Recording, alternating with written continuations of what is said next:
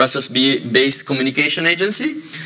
And Laura, she's uh, former journalist with BBC and uh, a big expert on uh, media, but also in general on narrative buildings and political communication.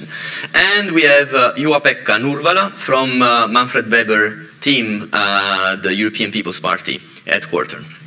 So I'm very happy to have uh, to have them as discussant of this, and uh, I would uh, uh, uh go on with a first question to you. I say uh, first question, which is more related to to the first um, study.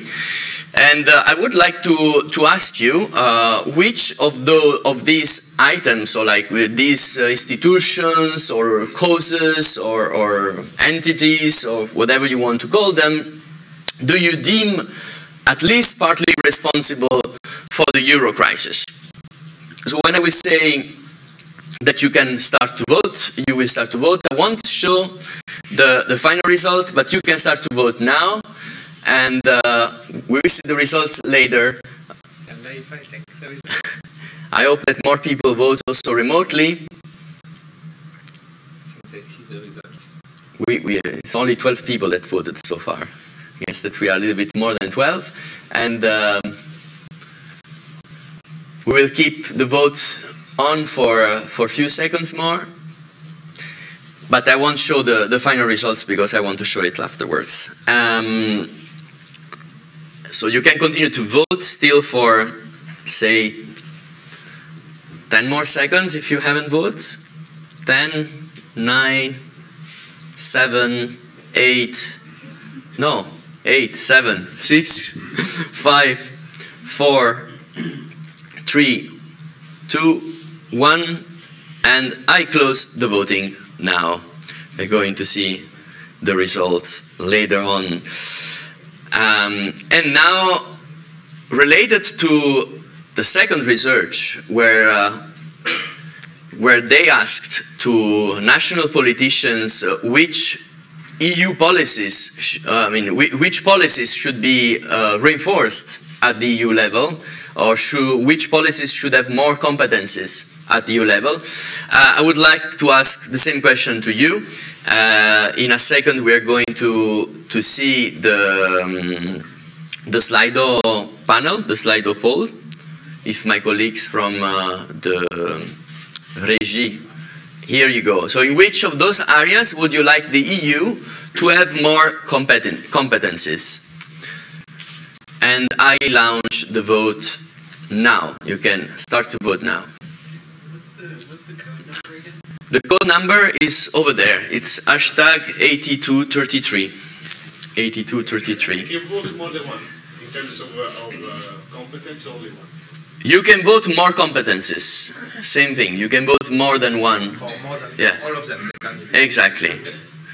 So you can keep voting. I uh, don't want to show the results as before, so I ask uh, my colleagues to take off the, the screen and go back to uh, the main uh, the main slide, please.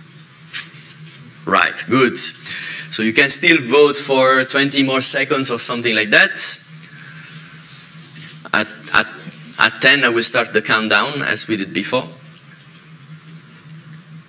So 10, 9, 8, 7, 6, 5, 4, 3, 2, 1, 0. And I close the voting now.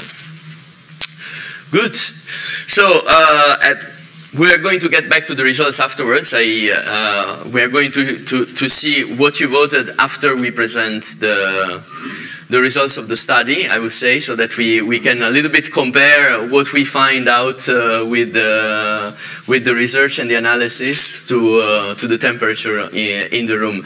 And uh, I, I would quickly start with um, a very brief introduction to this first research, which, uh, which actually I contributed to together with uh, um, Henrik Müller from the University of Dortmund. Uh, and uh, I also asked my colleagues to to put the slide on with the presentation of the research. Um, as I said before, uh, it's, it, it, has been a research that uh, looked into uh historical trends in narrative building linked to the euro crisis. And uh, the object of the analysis uh, was to inform the current debate on reforming the eurozone governance specifically. So therefore, again, a very strong link with the other research that we are presenting today and to dig a little bit deeper into this blame game about who has been deemed responsible for the crisis and the consequences related to it. And uh, this is a little bit the data and methodology that we used. So uh, it's more than 50,000 newspapers article on a span of uh, 10 years time between 2007 and 2016. Uh, you have the breakdown of, of, uh, of how many articles for, for, uh, for each of the newspapers. We considered La Stampa in Italy, Le Monde in France, El País in Spain, and Süddeutsche Zeitung in um, in Germany, the idea was uh, uh, uh, to pick up newspapers which were somehow um, representative of, uh, I mean, they are elite newspapers, that, that is a matter of fact, but also trying to see through these newspapers that are comparable in terms of points of view, how the um, how basically public opinion is filtered through. So we can use the newspapers both as a proxy to measure uh, the public opinion on the certain topic, but also they are somehow transmitting the narrative to the public opinion. So there is like this two-way uh, mechanism. Uh, uh one from one side, a certain representativeness of the newspaper in terms of what kind of narrative is in the country or is portrayed by politicians. But on the other hand, there is also an influencing aspect about how the way uh, something is reported is having an impact on the way that the politicians are, are having certain perceptions on. Um, I won't go too much into the details of the methodology, but it was a semi-automated methodology. So we used uh, big data analysis and textual analysis with uh, an algorithm, but then we had, uh, uh the research phase had to have a qualitative uh, uh, screening about, about each of the topic. And to go very quickly to give you an overview for each of, of these newspapers, we looked at all the articles that were linked to the economic crisis in 10 years time and we tried to extrapolate which topics, first on a neutral manner, were closely associated with the world crisis. And we found out that actually topics that were associated with the euro crisis were somehow for certain aspects they were similar, but for the others were different. And you can see here from, uh, from, from, uh, from these graphs, uh, one for each of the newspapers, how those were the top topics that we uh, that we analyzed on the on the span of uh, of uh, basically 10 years time. And you can see that, for example, for Süddeutsche Zeitung, uh, investment banking at the beginning of the crisis, but also ECB was was picked up very, very up. But then when uh, the Greek debt crisis uh, uh, came in, and also where the situation of the German economy after the initial shock of 2008, but towards 2009 was going much better, the, the, the level of the discussion was, uh, was kind of different. You know, um, I'll go later on to see what was the, this is like a neutral analysis about the frequency of the topics within, uh, within the crisis. We are going to see afterwards uh, how those topics were uh, uh um, blamed or not blamed and what kind of, uh, uh, let's say, more, um, more analysis in terms of what, that, what does it mean in terms of sentiment, you know, as we can say so. So that was for Süddeutsche. Le Monde for example, also has a big peak on the markets at the beginning and on banks in this, in this case. But for instance, uh, it doesn't have a big uh, uh frequency on uh, European institutions or, or ECB, especially at the beginning of the crisis, which is different from before. And you can see that EU Southern Europe appears, not as evidently as Greece appears in, uh, in, um, uh, in, in, the German newspaper, uh, while EU Germany as well is, is picking up towards the end of, uh, towards the, the second part of, of the period considered. When we go to Italy and La Stampa, That's also very interesting. You, you can see that at the beginning, markets and bankings are not even mentioned, but ECB is strongly there. ECB is strongly there. Uh, but then once that uh, the ECB starts uh, uh, uh to uh, a certain proactive action, it really drops in the in the um, in the mentions. While political system, governments, or internal issues are still high up, and Germany, EU is also somehow stable within the um, within the thing. Um, let's go to El País, which I also think it's, um, it's very interesting to see how the topics already have, I mean, you can start to read a little bit the differences between the countries already just by seeing how the topics were mentioned. And you see that here banks again at the beginning, but then you have Spanish politics is super high, super high in the, in the mentions. And uh, Greece as well, it's, it's played along as well as EU Germany. The EU Germany curve is very similar to the one on Italy. So, what does this mean actually on the blame game? What we did after, after analyzing and, uh, let's say, uh, choosing the main topics on a neutral manner, we created some sort of dictionary of, uh, uh to measure the accumulated blame. Basically, uh, we uh, had the capacity through the algorithm to measure who was deemed responsible for. So it was uh, going a step beyond the initial neutral analysis. And here you will see now in, in the next slides basically how the different topics were, were blamed. It's a little bit. Uh, at first, you might uh, you might be a little bit uh, scared about this uh, this graph because uh, it looks uh, very complicated, but uh, but it's not not that complicated. So basically, you can see this is for Süddeutsche Zeitung. You you can see that the newspaper blames everyone else but Germany on on the on the spectrum. Uh, and there is chief suspect being Greece and the ECB, stressing the need to get back to the perceived status quo ante or stability and fairness. I mean, there is this narrative, there was this narrative throughout, especially the beginning of the crisis and throughout the, um, the crisis, that uh, the, the, there was a, a, a status quo ante when there was uh, social market economy in Germany and uh, Western Germany specifically uh, context like uh, in the 80s, which was kind of praised as the reference point on, on that point of view. What happens in France it's very different. So they blame everyone, including French political class. But as we already suspected on the, on the, um, on the graph about the, the topics, they largely refrain from charging European institutions such, such as the EU and the ECB. Uh, we also should remember a little bit in that historical period. We are speaking about 2008, from 2008, 2009, 2010. I mean, this is also before Draghi, and there is a French uh, leading the ECB. I mean, not.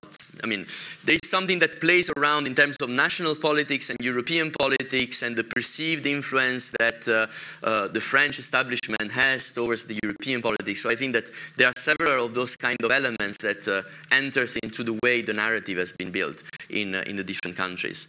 And you can see that in in Italy very different scenario.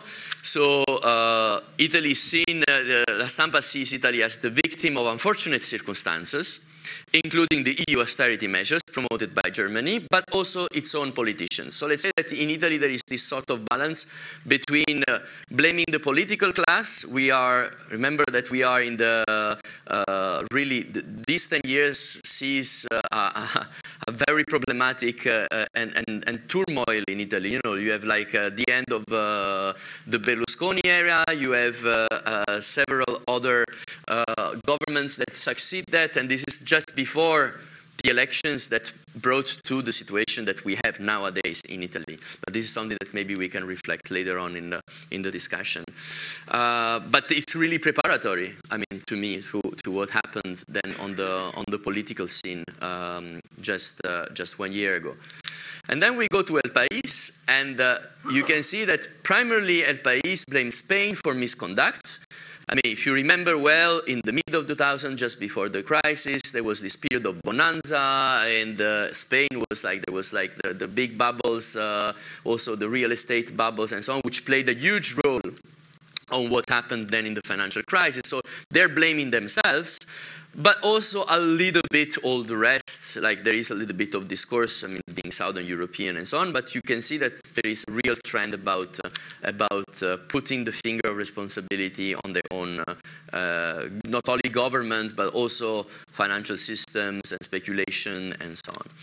Well, basically, this is. Um, this is the, the, in a nutshell, a little bit what, what we found out in, in that research. And uh, uh, I think that we can uh, uh, continue that, that observations. I mean, it's, it's a good way for framing these 10 years of how uh, divergent they can be, you know, uh, national narratives within the frame of a common problem that was the crisis of the Eurozone. Uh, let's see a little bit how you have uh, um, replied to, to the question uh, on who you blame for the financial crisis before we, we give the floor to Pierre. So, you you gave banking first responsible, Greece and Southern Europe, that's very German of you. Um, economic system, EU Germany 19%, there must be a, a lower threshold of uh, Italian and, and, Greek people in the, in the room. Um, I'm obviously I'm also a little bit joking. I don't take my uh, my observations as uh, as value as value propositions about one one member states or the others or they conduct during the financial crisis. But it's it's pretty it's pretty interesting. Uh, and we are in Brussels, so we we don't blame the EU in Brussels, right? Because we are in the euro bubble. That's very good. No, it's very interesting to see that uh, that. Um, that, uh, that replies. And um, we, we can come back to this maybe later when uh, we go to the discussion. I would like to give the floor to Pierre now to, uh, to go and, uh, and walk us through their own survey based more on the present. Just for a few seconds that we yes. manage with all the those wonderful uh, technologies. So while, while we set up the voilà. slides, thank you all for being here, and thank you Bruegel for hosting this event. So we are very happy to present these results on the, the view of French, German, and Italian member of parliament. So we ask the member of parliament of the national parliaments in France, Italy, and Germany about potential EU integration questions that I will show you. So I'm Pierre Boyer from École Polytechnique, and uh, we have the quotas. I will present them later on just to motivate a little bit in, in this room, it would not be very necessary, but we had the multi-crisis of European integration, and we really have now kickoff of a comprehensive reform debate. And our view is that, well, let's try to see what member of parliaments would think about the different issues. If they agree, maybe there is a path for more integration in some area. If not, um, maybe that could change, or maybe this is really ingrained in nationality. But of course, we understand that having three countries, they are important countries, but this is just necessary, obviously not sufficient condition for having uh, potential reforms, and we would love to um, increase the number of countries participating. We did the first survey in 2016 for France and Germany, and this time we managed to add uh, Italy, and we are very happy about it. So next time we hope to get more um, countries. So the team today, so as I said, this is a cooperation between four institutions, the École Polytechnique in Paris, the Catholic University of Milan, the ZEW, and the University of Mannheim. And today we have Massimo, Pier Giorgio, and Friedrich that are present, and Sebastian, Eckhard, and Anasuya could not make it today. So, but for the questions, you can also uh, ask, and we will just have everybody answering your questions. So what is the survey about? As I said, this is a survey that was done in the national parliament. So in France, we asked members of the Sénat and Assemblée nationale in Italy, we asked for uh, members of Camera dei Deputati and Senato della Repubblica, and in Germany for the Bundestag. And the survey was made between September 2018 and January 2019, but I would say that most of the answers were there before Christmas. Only few arrived later. So as you see, we sent out 2,575 questionnaires, and 328 got completed, which give us a response rate of 12.74%. So you have the breakdown for the different countries, one thing that I want to show and to tell you upfront is that how representative is our sample with respect to the different parliaments. And what I can tell you is that for France and Germany, we are very positive, and we think the sample we have is good in terms of representation. For Italy, we are a little bit worried because you had huge variation of the party who answered our survey. So, for instance, for in France, you had um, uh, La République En Marche, the party of the, of the current French president, who answered around 16%. In Germany, for instance, the AfD had very strong answers, and we had 32% of the member of parliament from AfD who answered our survey. In Italy, for the current uh, member of uh, the governing party, the Cinque Stelle, the Five Star Movement, and the Lega, we had 5 and 6% of responses. Right? So we will come back to this issue later on. So what is the structure of the survey? I'm going to present you three parts. One on the more competency at the EU level in various policy areas. You already, Giuseppe, uh, asked a question about this, so we will see your answer later on. Then we ask questions about reforms option for the Economic and Monetary Union, the EMU. And finally, we ask about institutional reforms in Europe. So how the answers were made, it's not exactly what you did today. We had a scale from minus 4 disagree or very negative, plus 4 agree or very positive, zero being uh, undecided. Let me mention that today we printed the policy, brief, uh, the policy brief, sorry, it's online, but at the end of the presentation you can get access to it if you want, we have some copy of it. Of course, the, the survey, we did this properly, so we randomized the questions to avoid framing effect, and the results I will present you today are not the raw average of the results, but they are going to be weighted. So what these weights are doing, they are just increasing representativeness. So for instance, if in the French parliament at the Assemblée nationale the majority is uh, République en marche, if a lot of them answered, then that would really push the average in a, one direction. So we're going to reduce their weight. And on the opposite side, if we have a large party in parliament like Cinque Stelle who didn't answer a lot, we push a bit the average, the response of these members to show the representativeness. But if you think this is complicated, all the results I will show you will have the same sign, even if we did just the raw average. So don't think that this is uh, uh, biasing the result in some dimensions. Okay, so let's start with the five fields that you were uh, answering before. Energy policy, immigration policy, defense policy, wage policy, and labor market regulation.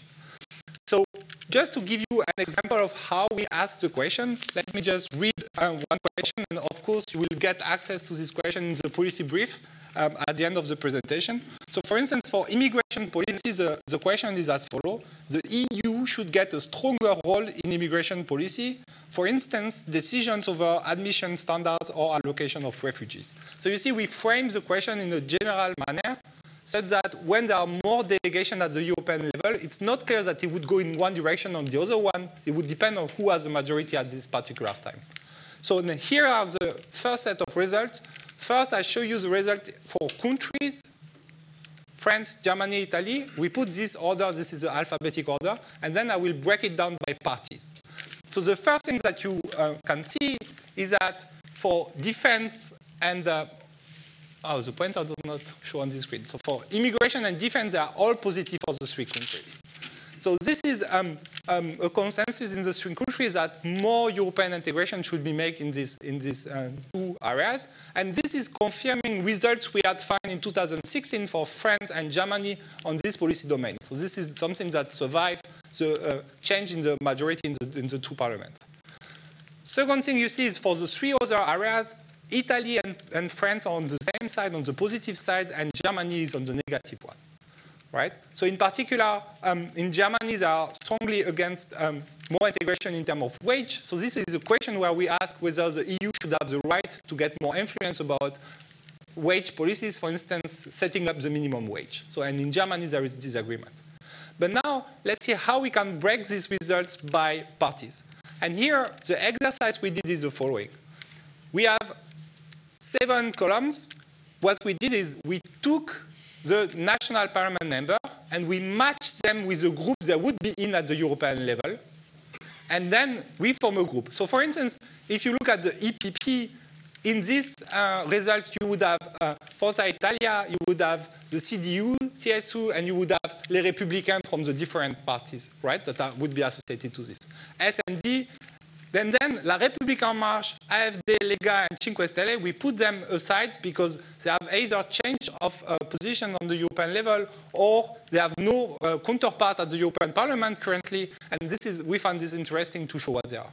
In the others, we don't want to frustrate anybody. We did this because we had not enough answers to show for all the parties, right? And we, are, we were engaged to respect confidentiality, so we could not show um, results if we didn't have enough answers. So what you see now, the first striking thing is AFD is consistently very negative, knowing that the lowest scale is minus 4, you see that the AFD is almost uh, very close to minus 4 for all these areas.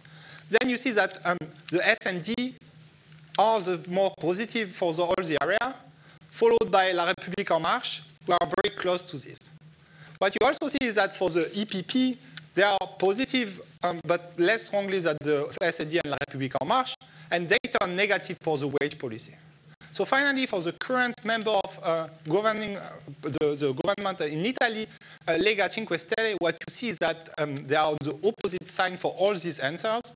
Lega being negative on all of them, not as strongly as AFD, but um, negative on them, whereas Cinque Stelle, is, um, member of parliament, are on the positive side on this. So now, if we move to the uh, EMU policy and reform option, what did we ask about? So the first bullet point is associated to risk sharing. We ask about whether it's a good idea to create a European unemployment insurance, whereas it's a good idea to have Eurobonds, or whether they agree or not with the ECB quantitative easy policy. Then the second bullet point is about what should be done in member states. Higher national investment, labor market flexibility. So as you see, higher national investment is more of a demand side type policy, whereas labor market flexibility is more like structural reform, so demand versus supply side policy, what politicians think we should be doing. Then we ask about whether we should soften the Stability and Growth Pact, new EMU institutions that refer to euro area budget, whether we should have one, or European finance minister. And finally, we ask about the completion of the banking union by having a European deposit insurance scheme, whether we should have this or not. What are the results at the country level? The first thing is that you have a very strong and positive support for higher investment. This is again something that we found for France and Germany in 2016. It's a confirmation. All the three countries agree on this. This is the first uh, um, on, the, on the left. And what you also see is that for the more flexible labor market, there is no um, agreement on this, and they are all negative. Let me mention that this is the only question for which this is not statistically different from zero. So you can read this result that it's a zero. So basically, for France, Germany, and Italy, currently they think we should be doing more demand side than supply side policies. Now, if we move to um, the three other categories, EUI, Eurobonds, and ECB asset purchase, remember that this has a feeling of risk sharing, and what you see is you have really the French and Italian on one side and the German on the opposite side, right? So the Germans don't want to get a um, um, EUI, European insurance um, scheme, unemployment insurance scheme, Eurobonds, or ECB asset. What you see is that this is different from the stability and growth pact softening, and this is something interesting. In France and Germany now, they think we should not soften the stability and growth pact, whether this is strongly supported in Italy. The next issue about the new EMU institution, you see that it's again France and Italy on one side and Germany on the opposite. So when we asked this question, we didn't think this way, but um, exposed, we have the feeling that maybe um, this new EMU institution, the euro area budget, got uh, seen by the Germans as again some risk sharing, and they oppose this. And finally, for the completion of the um, banking union, you see that France and, and Italy are in favor and Germany is not in favor, but it's not very negative here. And let me just break it up front. Actually, for Germany, if we take this average without the AFD, that would be positive. Okay? And actually, this is the case only for two um, questions, this one and another one I will tell you later. So it's not, the negative sign is not driven only by the AFD. That's what I wanted to mention. Okay, so now if we break it by party groups, there were too many questions, so we did this table. So here, what you see is um, for the column 4, the AFD is strongly against um, most of the things, almost all of them, not the more labor, more flexible labor market. So it's not very negative. So you could um, ask questions about this. We discussed this with Frederic earlier about the past of the AFD being um, created by by econ professors, and maybe this created some some some favor for having labor more structural reforms and things like that. You also see that um, the AFD oppose the higher investment, but not as strongly, whereas all the others are very positive.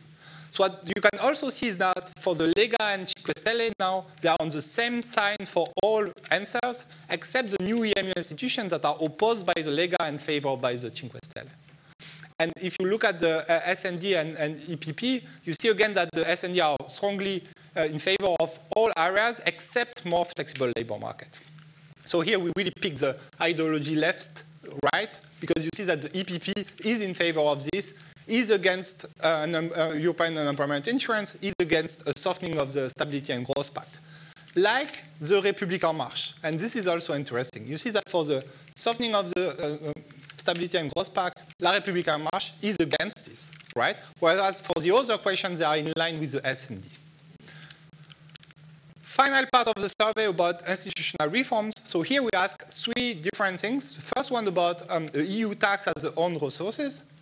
So let me use this, this, this question because I think um, this is um, um, an, an, interesting, an interesting question. So we ask whether there should be a new tax based on resources for the EU budget under direct control of the EU. Okay, so this was a strong statement. And the second bullet point is about qualified majority voting in tax policy. And if you are following Bruegel events, you would realize that actually this is something that Pierre Moscovici pushed strongly last week uh, in this event, really saying that, arguing that we should be in favor of having qualified majority voting in tax policy. So let's see what the national parliamentarians think about this. And finally, we asked them about whether we should give the European Parliament um, the legislative initiative in these three uh, countries. So let's see the result. The first that is really striking for us is the agreement on giving the European Parliament initiative. So members of the national parliament in these three countries want the European Parliament to become a, a, a, more real parliament with this legislative initiative, and this is very strong support. So this is the question that got the strongest support in all our questions. Second, you see that for majority voting in taxes, France and Italy are in favor, not very strongly, and Germany is mildly against. So this is the second question, is if you take the average of Germany without the AfD, that would be positive. But you see, this, this is not very strong result. What's interesting is that actually there are a lot of heterogeneity between the members of the, of the, of the countries in terms of what they think about it. We will see this in the next slide. And finally, as EU tax as resources, you see that the French are very uh, are in favor of this, not so much in Italy and against in Germany. And if we break it by party, the first thing that you see is for the European Parliament initiative, all parties agree on giving this, and the AfD is slightly negative, but you see that they are really not very strongly against, as they are for all the other policy, including the two others, the majority voting in taxes and the EU taxes on resources you see that the majority voting in taxes is not supported very strongly by the EPP, and they are against the EU taxes on resources, whereas the socialists are very much in favor of this, like the République En Marche. And finally, for this question, you see that majority voting in taxes, the two governing parties, Lega and Cinque Stelle, disagree on whether they should do it, whereas they agree to be against the EU taxes on resources. So just to wrap up, the first thing is um, the questions we ask are general. You will see if you take the policy brief at the end of this presentation.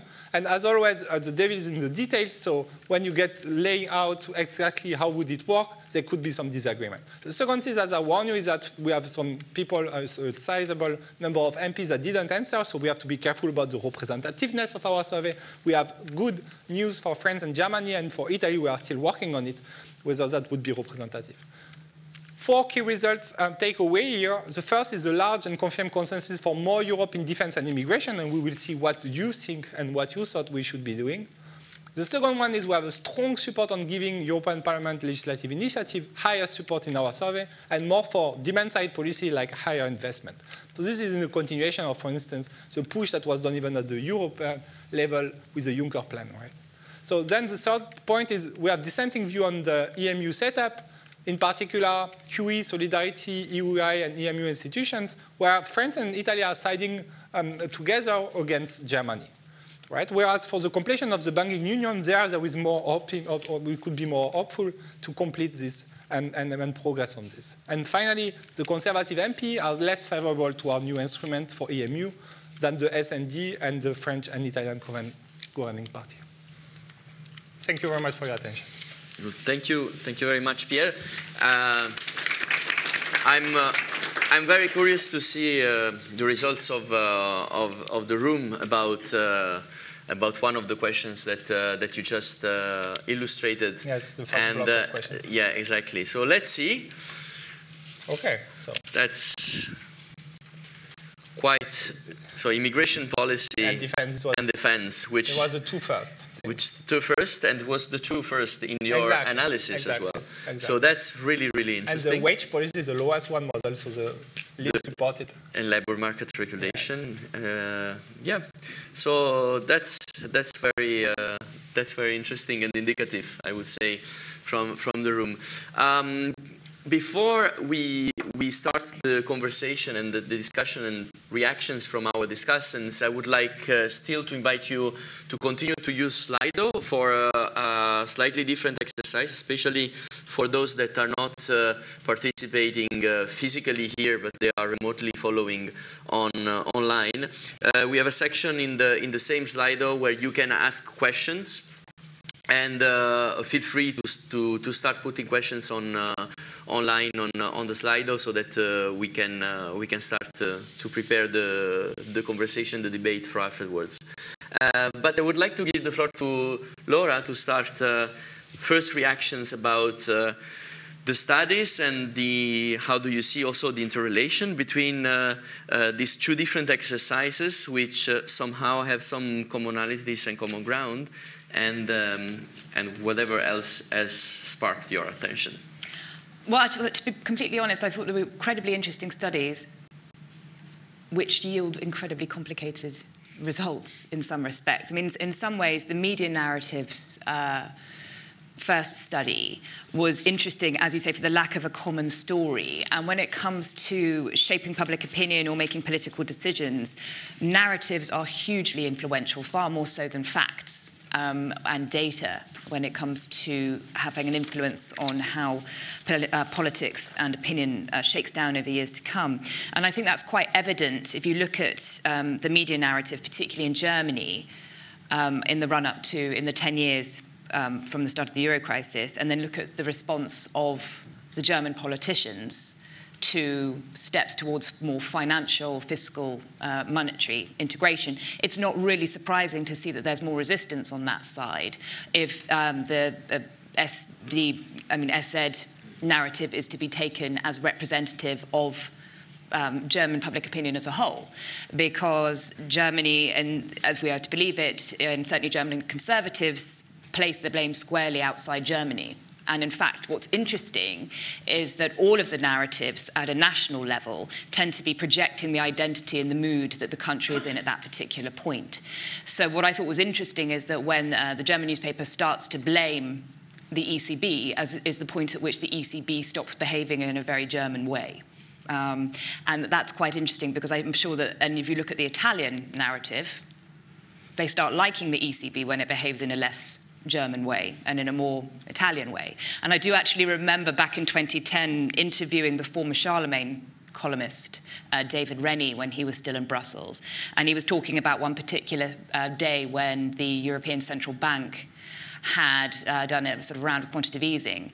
And he said, you know, today the, the euro just got a lot more French and a lot less German. And that, that stayed with me, actually. And I think that that's something that we're certainly seeing playing out. So the relationship between the perception at a media level and a political level is there. I also think that then you get into the difficult area where you look at if you look beneath the national media narratives, then you get the complexity in what uh, Pierre's research throws up, because actually it does then break down along values and political lines rather than necessarily national lines. So in the two countries, France and Italy, which definitely had media narratives around national despair and general existential malaise into which you could project the euro crisis, mm. you still have a large amount of support um, for further integration on certain issues, but not on other things. And these definitely fell, came down on party lines. But if you were to believe the media narratives, you would probably think everything's just a mess and there wouldn't be any support. So I think once you get to the sub level, it becomes much more complicated than perhaps the national stories um, portend. And then just beyond that, I do think one of the things that is interesting in all of this, I appreciate you didn't speak to Spanish uh, parliamentarians for this. And it would have been very interesting, I think, to see those results because actually, with the French and the Italian general despair, we do blame our own political classes, but we blame everybody else. The Spanish story really is taking personal responsibility, you know, not victimhood in the way that the other two um, southern, I know France isn't southern, but it kind of can be southern, semi southern uh, countries. Uh, you know, it would be interesting to see what the Spanish parliamentarians' reaction was because for ages everybody thought Spain was next. It was terrible austerity. There was a period where there was a huge amount of emotion. You know, we have seen then the fragmentation in Spanish politics as a result. And yet it's kind of disappeared in terms of being a difficult issue. And so there you do see, I think, a, you know, the El País narrative of we, we need to pay for our own mistakes in the past is very powerful and it's kind of moved Spain has done its dirty work, or not its dirty work, it's done the hard work and it's moved out. So I think it would be very interesting if you can do this again and get the Spanish in, because I think their attitudes around the integration argument going forward would be very interesting to hear from him. But I think the main one is, is that stories are very difficult to shift when it comes to um, shaping political as well as public opinion. And I also think that going forward, if there are going to be more attempts to try and deepen EMU, it's going to be very, very difficult because there isn't going to be a common story around it.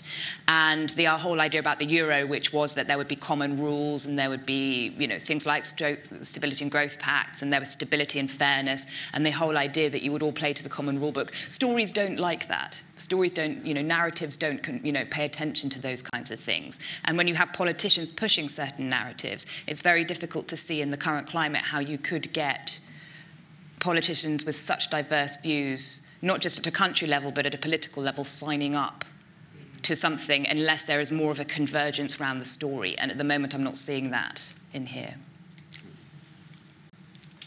Thank you, Laura. Very, very insightful. You are. Um, thank you.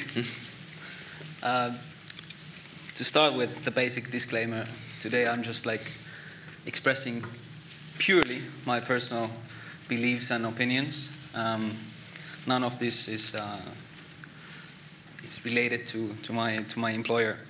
Um, yeah, to start with. So I started at EPP um, in October 2014 uh, as, the, as the economic advisor. And by, by summer 2015, we were in the, the peak of, of the first round of, of the crisis with, um, with Greece. And, and what Laura was just just um, just saying, she like reminded me of that time, because before every every ECOFIN and, and every Eurogroup, the central ministers would come together to have a, a frank exchange without diplomats and, and, advisors present. And I remember thinking back then um, that for me it was striking how it seemed to me every now and then, not on all issues, but on certain issues, that the ministers really did not see eye to an eye at all on why we were in the crisis in the first place, or why some of the countries that were in the crisis, um, how they had actually gotten themselves there. And, and that to me, um, what you were saying was the, was the striking thing, that for the time being, and, and still, it seems to me that we really don't have a common understanding of why we experienced the euro crisis and since we don't have a common understanding, and to a large extent, polar understanding, where one part of the room is saying that it was purely due to domestic decisions, other part is saying that that was a systemic crisis that, yes, was maybe triggered by certain domestic actions, but then was inflamed and enabled by systemic factors.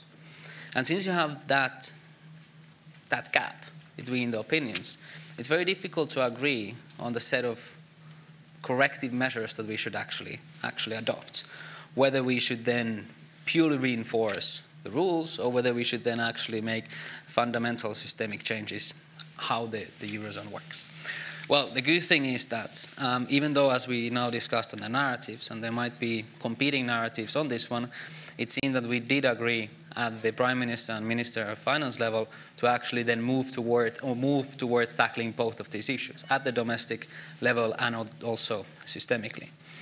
But um, um, for me, the, the, the, three points that I would like to make is that so it, it seems to me that we all agree that, for example, in terms of EMU, if I'm just now focusing on, on that one, because I think immigration defense, that is super interesting, and I hope that we get to move on. Uh, but I'm not particularly an expert, so let me focus on the EMU that I think is the is really the project, the the project that will define uh, the European Union for the next decades to come, whether and which direction uh, it will end up going.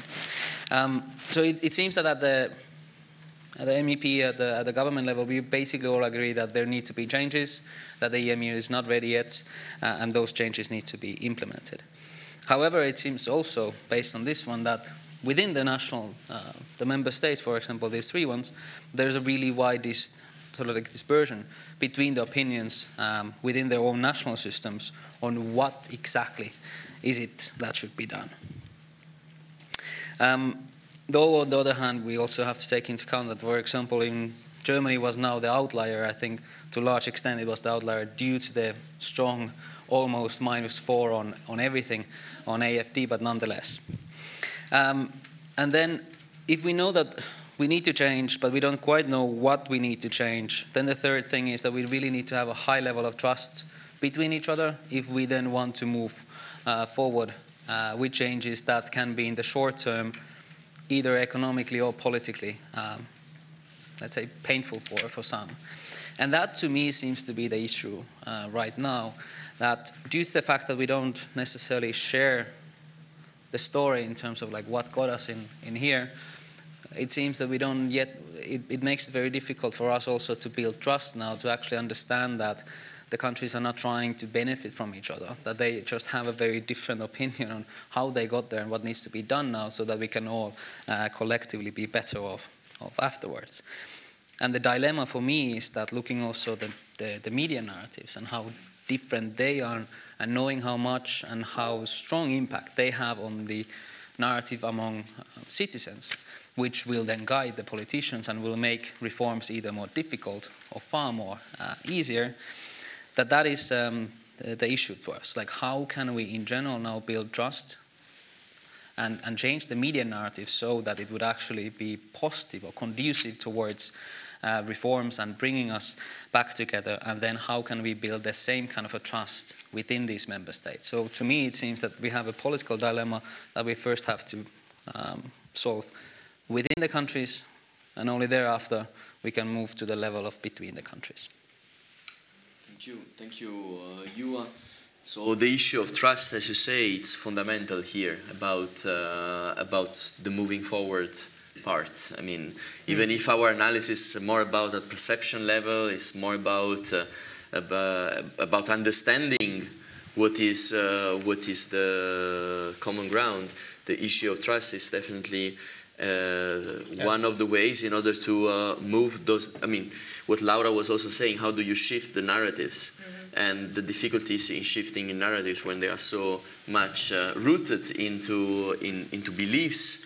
Which, are, uh, we, which are somehow uh, partially grounded on reality and the effects that uh, some of the policies have on the ground, partially on uh, uh, the construction of the narrative itself yes. that is self-fulfilling. So it's a very interesting uh, uh, point and a very fundamental point in the crucial moment that we are now. You know, that is uh, the tipping point before the European elections and, and, seeing. What you you said about trust, I think it plays really a role. Maybe that's a nice way to reinterpret how the perception about risk sharing, what involves risk sharing, whether we yeah. would agree. But just to come back also to what uh, Laura said about the common narrative, like the, the general blame game versus the complexity in the details, it's also very interesting to see how when we break down to policy questions, it's totally different than just a general perception, right? And you also had these keywords where mm-hmm. I think maybe the more you would add, maybe that would become also very complex about how yeah. you are.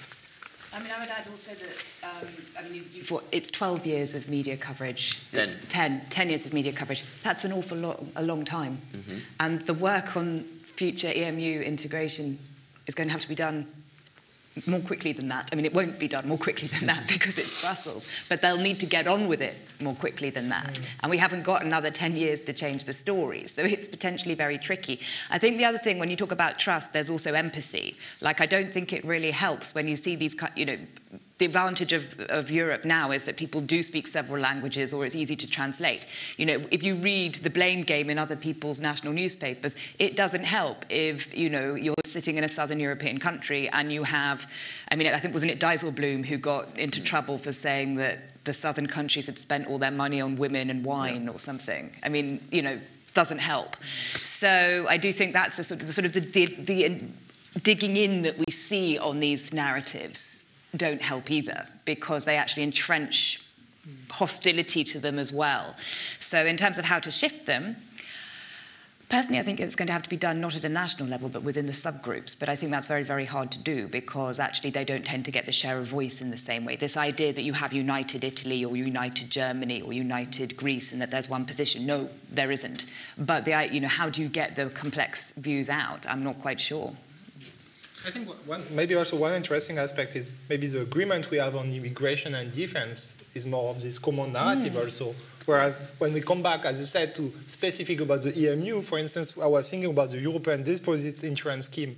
The fact that people disagree, well, maybe, maybe they don't think this is the same problem across countries. So I think that's also interesting. Yeah, you're right. Actually, I had, and that was something that I had written down, and I did mention it. Is that everybody takes this the EMU story very personally. Mm. You know, that like they are the center of their own psychodrama. Um, you know, each country is at the center of it rather than, of, and yes, there's blame for different actors within that, but it's very much this is happening to me.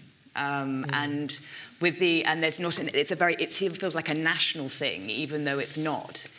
And then when you look at, I was surprised by the immigration um, result. I was obviously very positively surprised by it, but it seemed to me so out of tune when you look at the frag, you know the difference of opinion on EMU, which to me is so obviously an area where you really need to be cooperating more. But the thing with the migration question is that it doesn't go that deep in terms of saying what exactly mm-hmm. it should be done. So everyone, it's easy to agree that we need to do more at European level about migration but then the positions about what to do at European level about migration might be totally divergent yes. when you dig a little bit more into into mm-hmm. the topic. Um, I'm starting to receive very interesting questions from uh, from the Slido, but before I go through, not only there are not only questions but also some interesting observations. Uh, I would like to ask the other authors of uh, of the study if they have anything else to add uh, before we uh, we move uh, to the questions and I'm looking at. the microphone at, is coming. Yeah. Maybe just a correction to what you just said uh, at, the, at, the, end. Maybe because, uh, sorry, because you were saying that uh, I mean, in a sense, it's very easy to agree on immigration, but then of course it has to be very specific what it means.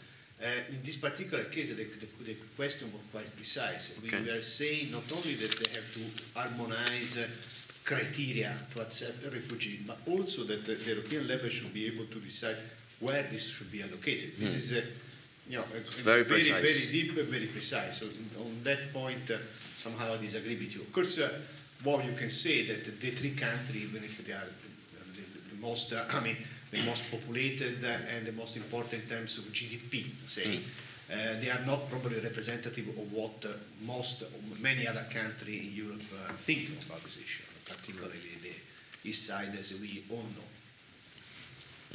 Maybe uh, two, two brief comments. I mean, we discussed uh, a lot in the group what, uh, what all of this implies also for the outlook after the next parliamentary election, the EP election. And one insight is, of course, this interesting split in these new anti-establishment parties, no? mm-hmm. so that they are no, not at all a monolithic bloc, bloc, but you have really a northern European type of uh, populist anti, uh, anti-establishment, which is very much against Europe, against solidarity, and then there's a southern European type which is very much in favor, of course, I guess, because the expectation is they will they will pay for, for what we intend to do. Huh?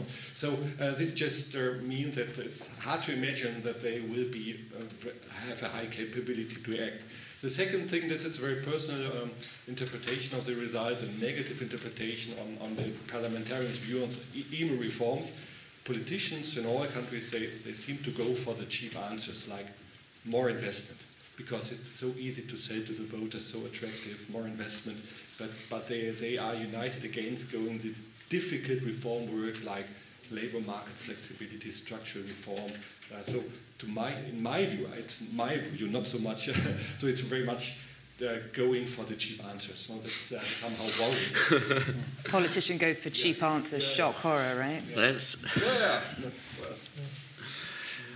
Uh, just to add another couple of points, I mean, try to be a bit more positive. But there are, and I was a bit surprised on some issues. I mean, there seem to be uh, really some convergence. So, for example, uh, about this idea of giving uh, the, the, the right to the parliament to start initiative, legislative initiative. This is one of the things which I think that is a, a right reform, and I think there will be a lot of agreement even on the fact of having the, uh, uh, movie somehow toward a more possibility to, de- to decide the taxing issue that there was a lot of uh, of uh, you know, agreement. So.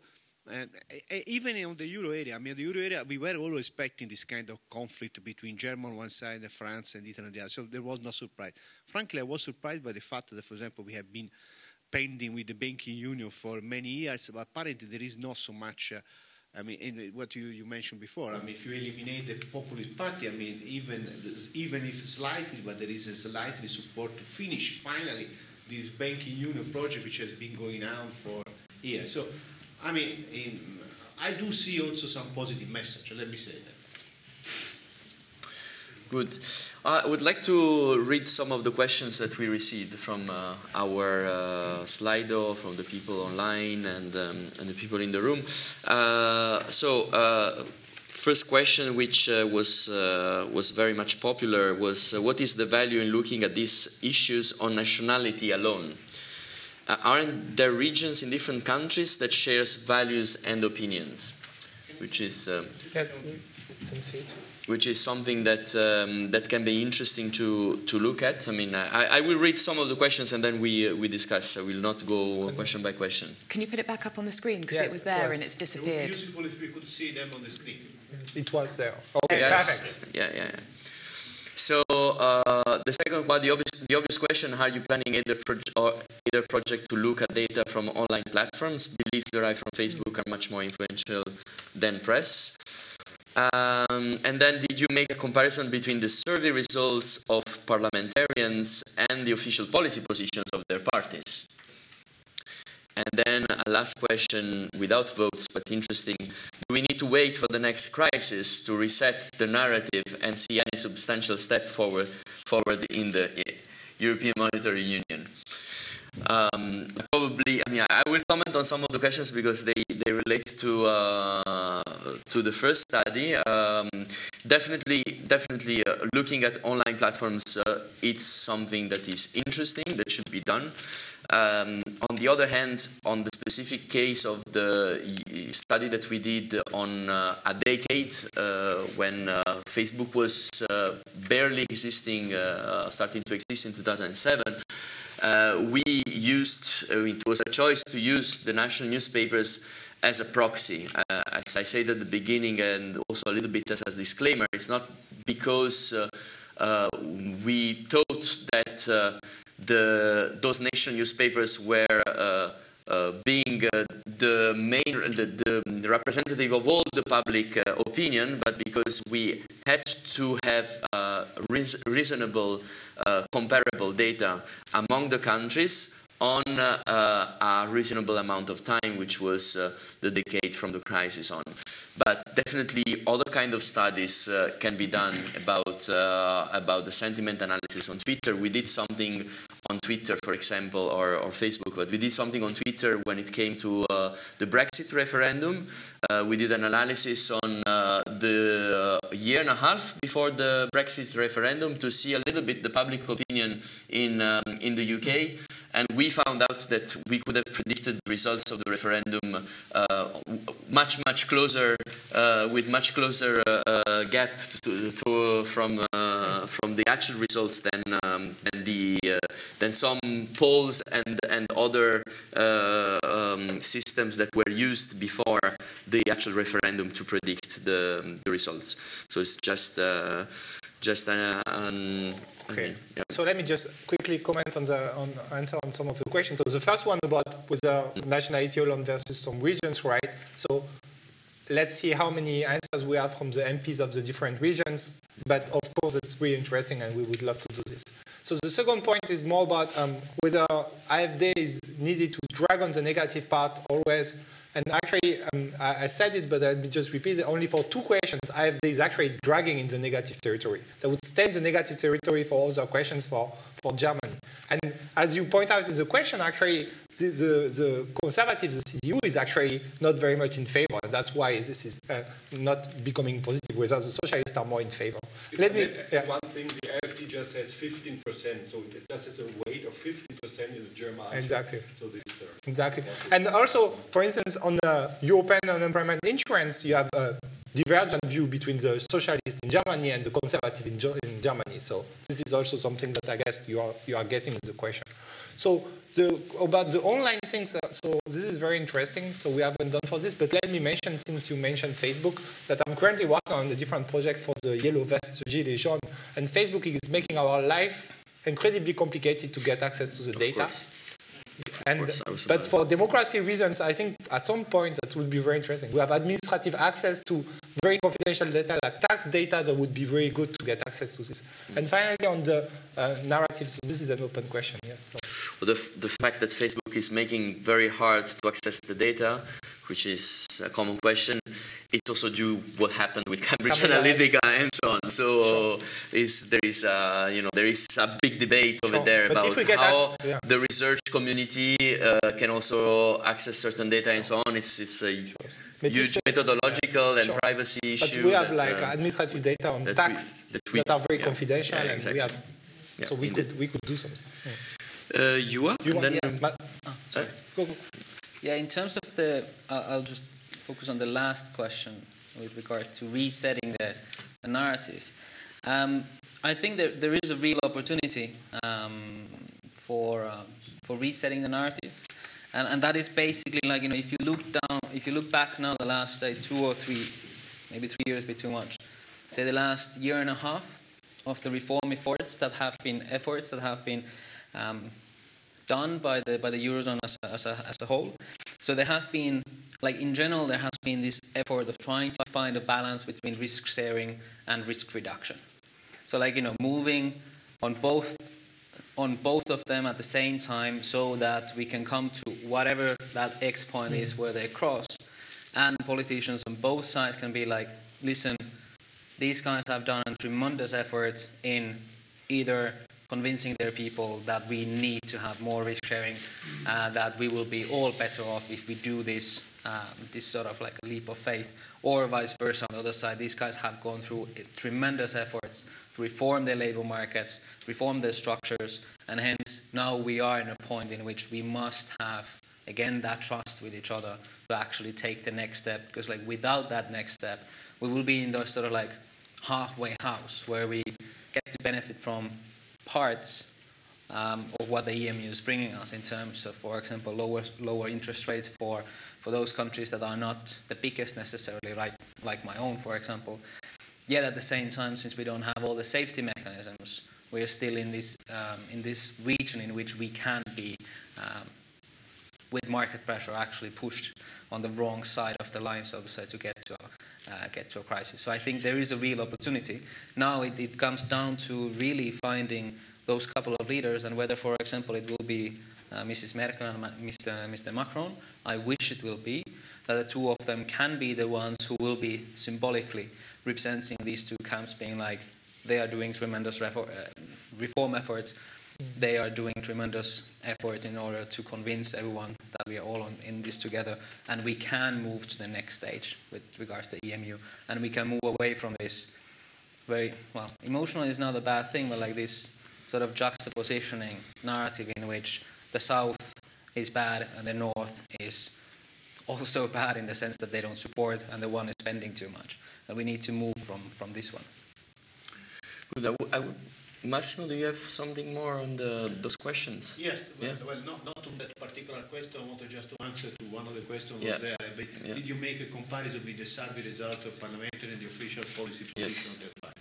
And then perhaps I also had a question on your research, if I can ask. Okay. If, going back to the, to the question there on the blackboard, um, we, I don't think that, um, I thought that, that was, uh, I'm, I'm, talking about Italy, but then you might perhaps answer for the other country.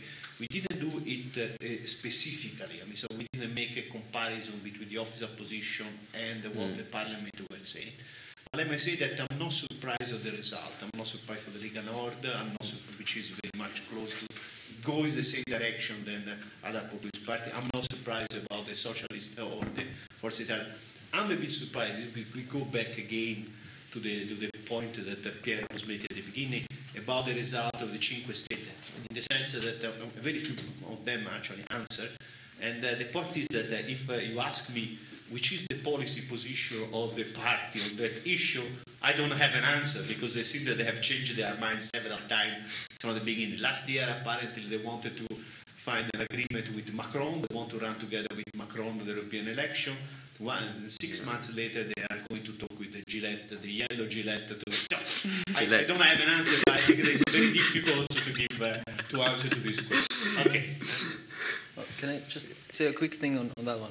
I sure, but then I would like to have a, a, last round of questions from from the people on the on the floor. Just, just very quickly with the, with the gentleman, I think this is part of the, the very big difficulty finding that new trust for the simple reason that politics is changing so incredibly rapidly. Mm. And at the same time, it seems that in many countries they are changing in a way that is unforeseeable for us six months before.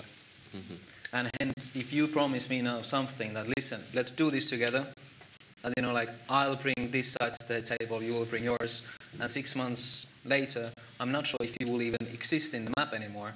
It's a very difficult thing to make that kind of a fate, take that fate of it. I'm not saying that this mm. will stop everything, but this is just something we need to take into account. Populism does slow us down.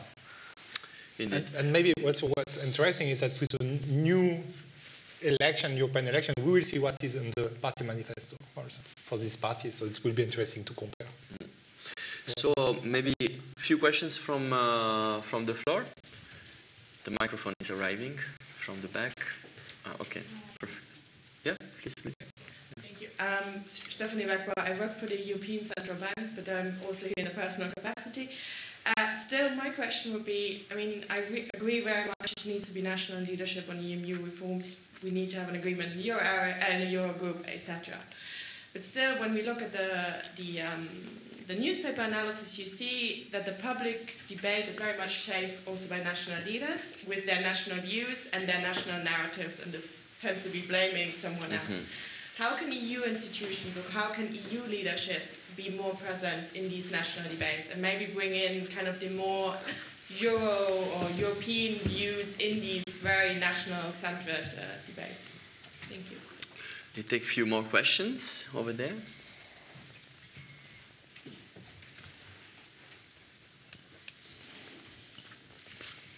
Yes, hello, Lord Reich from Eurodiaconia, a social NGO here in Brussels. Um, I wanted to ask if there, if there was any possibility to compare your results with the actual uh, known polls or results of polls with the national population of these countries and the citizens. Because, for instance, on the uh, employment, uh, unemployment insurance scheme, there was a very interesting study by, done by Frank Vandenbroucke and associated colleagues where they showed that the uh, German citizens, for instance, support such a scheme. So how, how far have you gone into comparing this result with the citizens' opinion?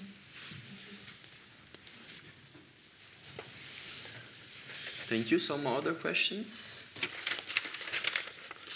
Mm, doesn't seem the case. So maybe we can start uh, with um, with our Stephanie from the European Central Bank.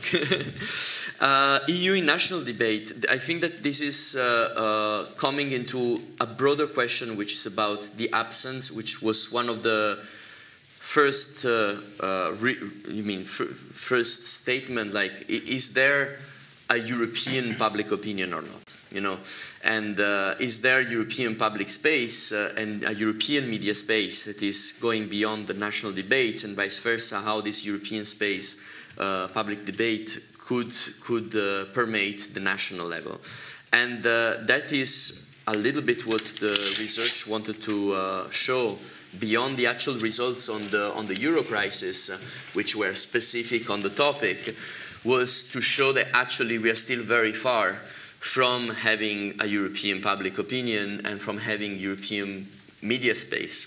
uh, and I'm looking also at Laura, mm. who, who, who might have some interesting comments uh, on that.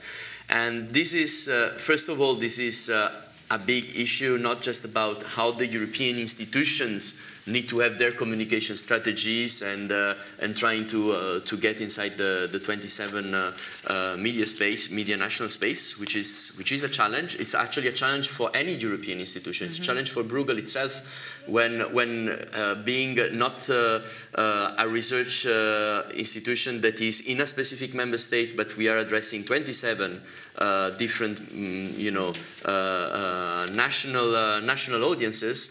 Uh, the same kind, the same kind of uh, uh, challenges that, that you might have on a bigger scale for the EU, you have for, for other uh, organizations, non-profit organizations that tries to create this, uh, this European debate also at national level. So it's a wider, it's a wider question. We are actually trying to, to explore a little bit further also uh, historically to see a little bit how from, from, you know, even from after the Second World War to, to today, this debate around European issues have been played around on, on these two scales about how it, the two levels have been interacting and, you know, is it accelerated? The fact that European news are more national news, does this by itself means that uh, uh, there is a more European space or not. It's, it's all complex questions, but also there is the question of the fact that there is no actual common media, mm. and uh, and uh, and this is uh, also for a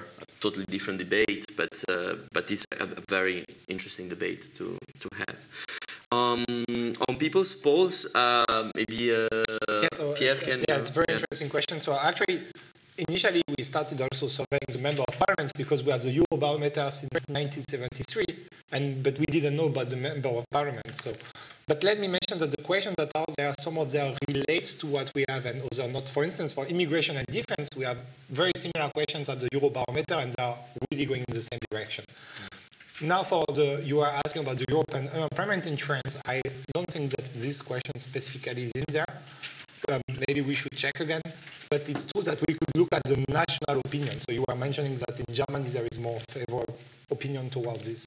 Um, this I don't know. But this is a, this would be very interesting to see the difference between the representative and the and the, and the election. Yes, what we presented today are really the first descriptive results. We have more plans to do so. We are very grateful for this.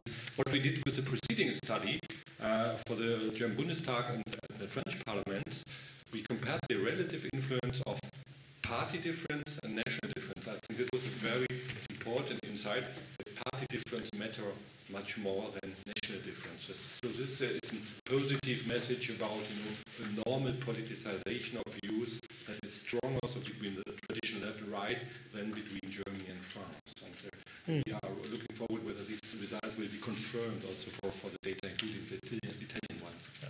And Friedrich, um, drop the policy brief outside of the room outside when you get out, you can take a copy. Take, take your hard copy with you, Very good. I would like to have a last round of comments from uh, from the discussants as well before we wrap up. Laura? So I was just going to pick up on your point, actually. Um, so I agree with what Giuseppe was saying, but I think in the absence of a common European space, you have to kind of look at what works in the reality. And obviously, I would like to think that not all countries are like my own um, in terms of the media, which is that every time somebody from the EU opens their mouth, they're called the Great Satan by 60% of the press. You know, I mean, I can see why people just wouldn't want to go anywhere near that, but I'm assuming that other countries are generally not quite as rabid as the media that I come from. So I think there's more scope for actually trying to work at, you know, national governments need to be more open and generous about inviting more EU leaders, whether it's from a senior level, but also right down to the MEP level from different countries to come in. I mean, I've done various workshops with people from across Europe where they don't know who their own MEP is. I mean, the bar is very low in terms of inviting any kind of EU representation in. And you have these great offices of, the Commission, even, or of the Parliament, but people don't know anything about them. We're seeing move across Europe to have more things like citizens' assemblies on contentious issues. Ireland do a lot of them. We're seeing them in some other countries now. Um, Juncker does these things where he meets members of the public and they debate issues. I don't see why we couldn't see that replicated a lot more across Europe in a much more mixed way.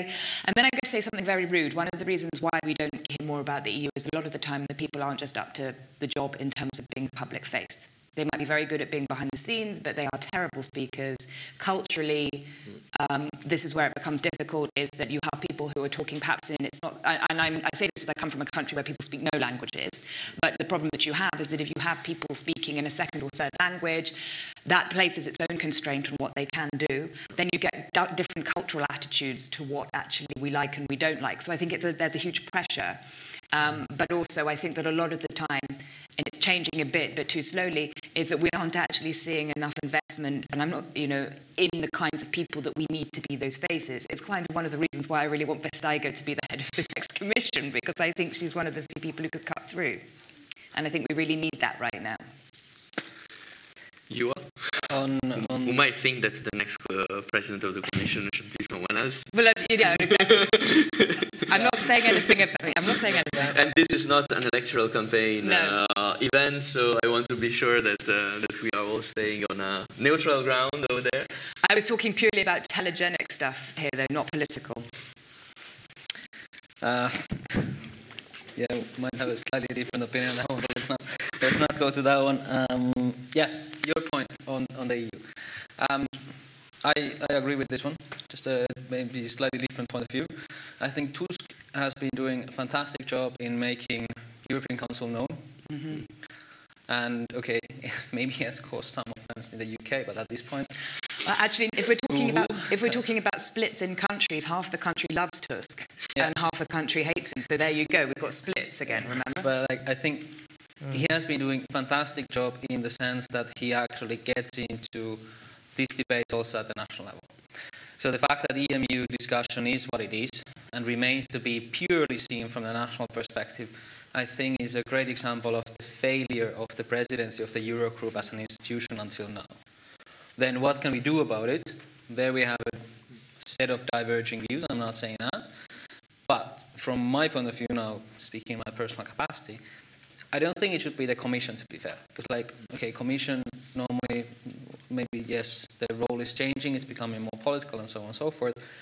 Yet the Eurozone, from my point of view, needs to be led by the ministers, okay, personal point of view, and by the president of the, of the Eurogroup, which means that the president of the Eurogroup, that role is essentially important.